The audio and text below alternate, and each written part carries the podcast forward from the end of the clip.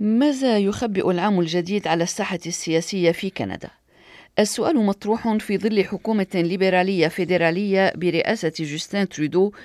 وفي وقت يبحث فيه حزب المحافظين الذي يشكل المعارضة الرسمية في مجلس العموم عن زعيم جديد بعد استقالة زعيمه أندرو شير وفي وقت تستعد أحزاب المعارضة الأخرى وهي الكتلة الكيبيكية والديمقراطي الجديد والخضر لإسماع صوتها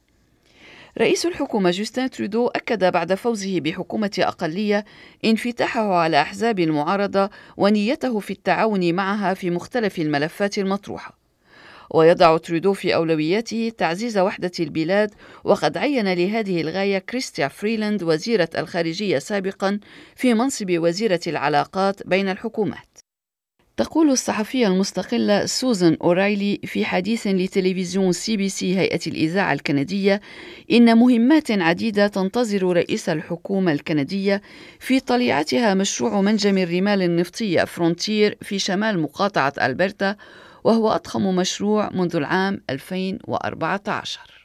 ومن المتوقع أن تتخذ الحكومة موقفها بالموافقة أو عدم الموافقة على المشروع في شباط فبراير المقبل كما قالت أورايلي وأضافت بالقول Approving it will obviously increase emissions. It will stand in sharp contradiction to Trudeau's talk about climate change.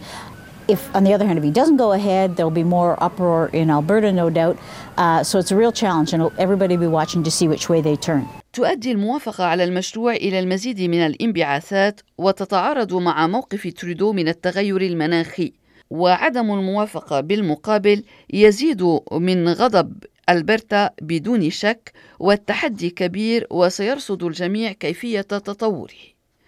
ومن الصعب استشراف المستقبل والقراءة في كرة البلور كما تقول سوزان أورايلي التي تشير إلى أن أحدا لم يتوقع فضيحة تنكر ترودو بوجه رجل أسود التي اعتذر عنها فيما بعد ولا قضية SNC لافالين وموقف ترودو تغير بعد الانتخابات الفيدرالية الأخيرة التي أسفرت عن فوزه بحكومة أقلية وبات أكثر حذرا من السابق ويبتعد بعض الشيء عن الأضواء ويترك مساحة أكبر لفريق عمله كما قالت الصحفية المستقلة سوزان أورايلي.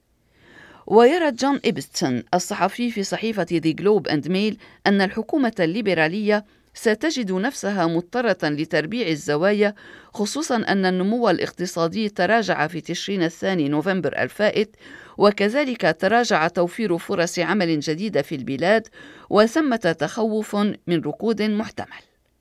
والحكومة ملتزمة بزيادة الضريبة على الكربون مع ما يؤدي إليه ذلك من مضاعفات على الوضع الاقتصادي كما يقول الصحفي جون إيبتسون ويتابع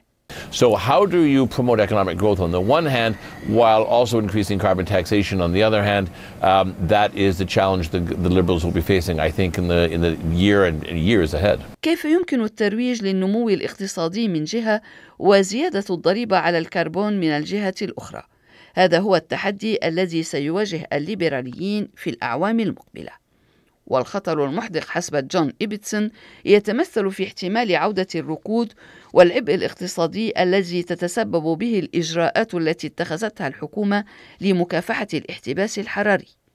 ويرى الصحفي جون إيبتسون أن الفرصة السانحة تتمثل في تعزيز التبادل الاقتصادي مع بريطانيا بعد خروجها من الاتحاد الأوروبي لا سيما وأن لكندا اتفاقات مع الاتحاد الأوروبي ومع الولايات المتحدة ويضيف إيبتسون بالقول If Canada can ink a very quick free trade agreement with the UK that can serve as a template for the American agreement, uh, then we will have taken the lead in, in helping to reestablish normal trading relationships with the United Kingdom that is no longer part of the European Union, and that would be quite an, an achievement for this government. في حال تمكنت كندا من التوقيع بسرعة على اتفاق للتبادل الحر مع بريطانيا